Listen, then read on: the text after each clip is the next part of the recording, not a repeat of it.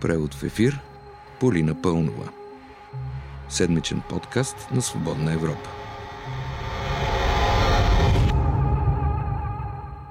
Петък е, слушате превод в ефир, аз съм Полина Пълнова. Започваме по същество, че доста новини имаме тази седмица.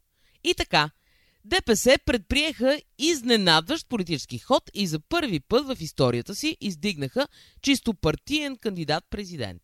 Това е лидерът на движението Мустафа Карадая. Какви са плановете му за президентството, още не сме чули. Можем само да предполагаме обаче, като знаем как обясняваше през 2018 година работата на народните представители. Нашата работа в Народното събрание е да приемем закона. Това беше Карадая 2018 година като депутат.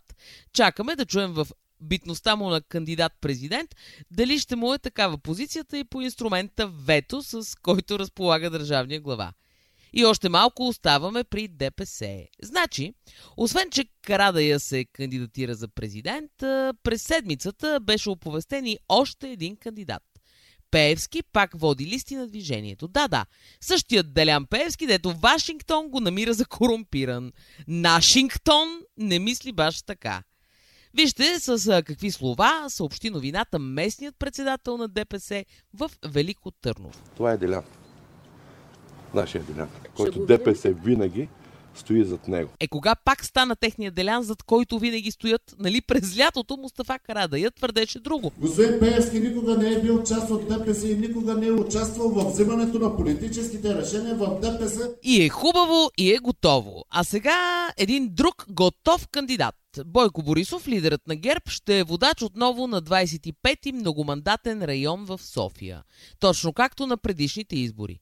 Но след предишните избори господин Борисов реши, че не иска да ходи в парламент. Днес подах заявление и напуснах депутатските заплати или каквото искат. Сега, тук въпросът стои, подвежда ли избирателите си господин Борисов, като съвсем наскоро показа, че няма интерес да стои в Народното събрание. Но пък вече като Пеевски е депутат, може да му е стимул. Нали преди време призна, че са се виждали и то не еднократно. По повод смесените райони, винаги съм го казвал, само политически срещи съм имал. И понеже си говорим за ГЕРБ и ДПС, пред нова телевизия заместник-председателят на Има такъв народ, Тошко Юрданов, обясни вижданията на партията си. Ние с ГЕРБ и ДПС нямаме поле за разговор. Обективно. Обективно е да чуем и господин Юрданов през април, след среща с ДПС. Ние просто изложихме вижданията, които имаме за програма, за приоритети, за краткосрочни и дългосрочни цели, след което представителите на ДПС направиха същото от името на тяхната политическа партия. След толкова обективизъм да чуем едно субективно мнение на кандидатът за президент Лозан Панов, издигнат от инициативен комитет и подкрепен от Демократична България.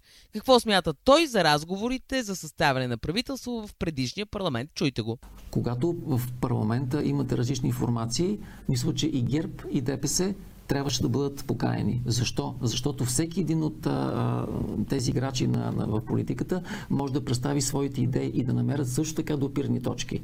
Те могат да са малко, но те трябваше да бъдат намерени, за извари пътя към нормалния парламентаризъм. Дебат, сформиране на правителство и една а, изпълнителна власт, която да работи в полза на хора. Как се връзва това обяснение с твърденията на Демократична България, че ГЕРБ и ДПС са неприемливи партньори, оставям да решите вие.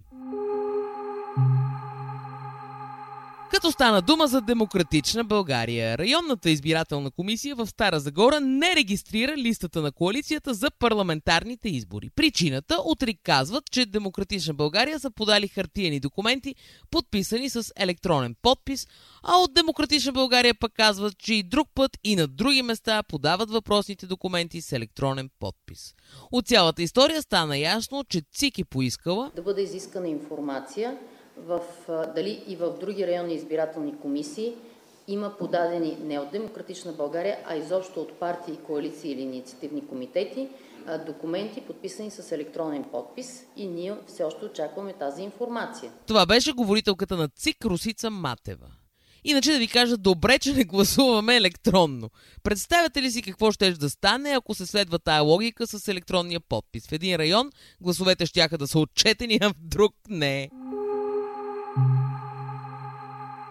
Иначе спецпрокуратурата съобщи, че влиза в предизборната кампания. Така де, че разследва Кирил Петков за подаден документ с невярно съдържание, тъй като е подписал декларация, че не е канадски гражданин, докато още формално е бил.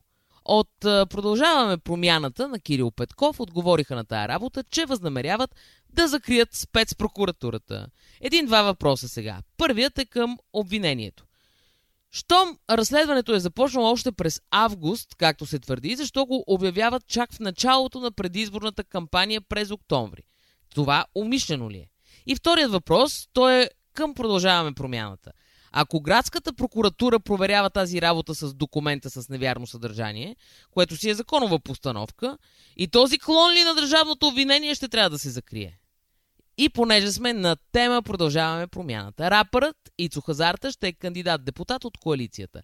Да чуем Кирил Петков по темата. Темата, да, абсолютно. А, въобще не го каниме а, за концерти, ние го каниме, защото е смислен човек. Значи темата, в която много говорихме, е, ще ви очудиме, може би, е за, за образованието. Добре, че рапър не е поканен да отговаря за медицина, че и това можеше. Като стана дума за медицина, как отговаря пред нова телевизия служебният здравен министр Стойчо Кацаров на критиките, че България е начало на класациите по смъртност, а действията от страна на държавата не се виждат. Е, доста хора, доста хора така наблюдавам, че са се понапрегнали от предизборната кампания, от това, че едни пари върват наляво-надясно, един иска да вземе тези пари, пък други. И се изказва доста твърдения, но фактите не показват това. Какво показват фактите? На ден в България умират по средно 100 човека от коронавирус. В интензивни отделения пациентите са около 500, а новите случаи на COVID-19 всеки ден натвърлят 3000. Около 90% от тези 3000 не са вакцинирани. Как гледа служебното правителство на президента Радев на тези критики?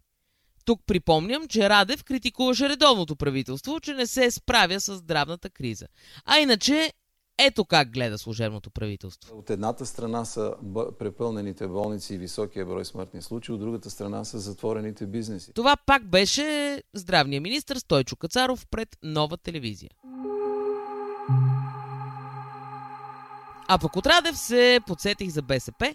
На въпрос дали партията има готово правителство, ако в следващия парламент те трябва да реализират мандата, лидерката на социалистите Корнелия Нинова каза пред BTV. Би било грешен подход. Имаме. Разбира се, и миналия път имахме готовност, но според нас би било грешен подход. Абе, мисля, че не е само според тях. Такъв беше преводът в ефир тази седмица. Аз бях и още съм Полина Паунова, а с вас ще се чуем идния петък.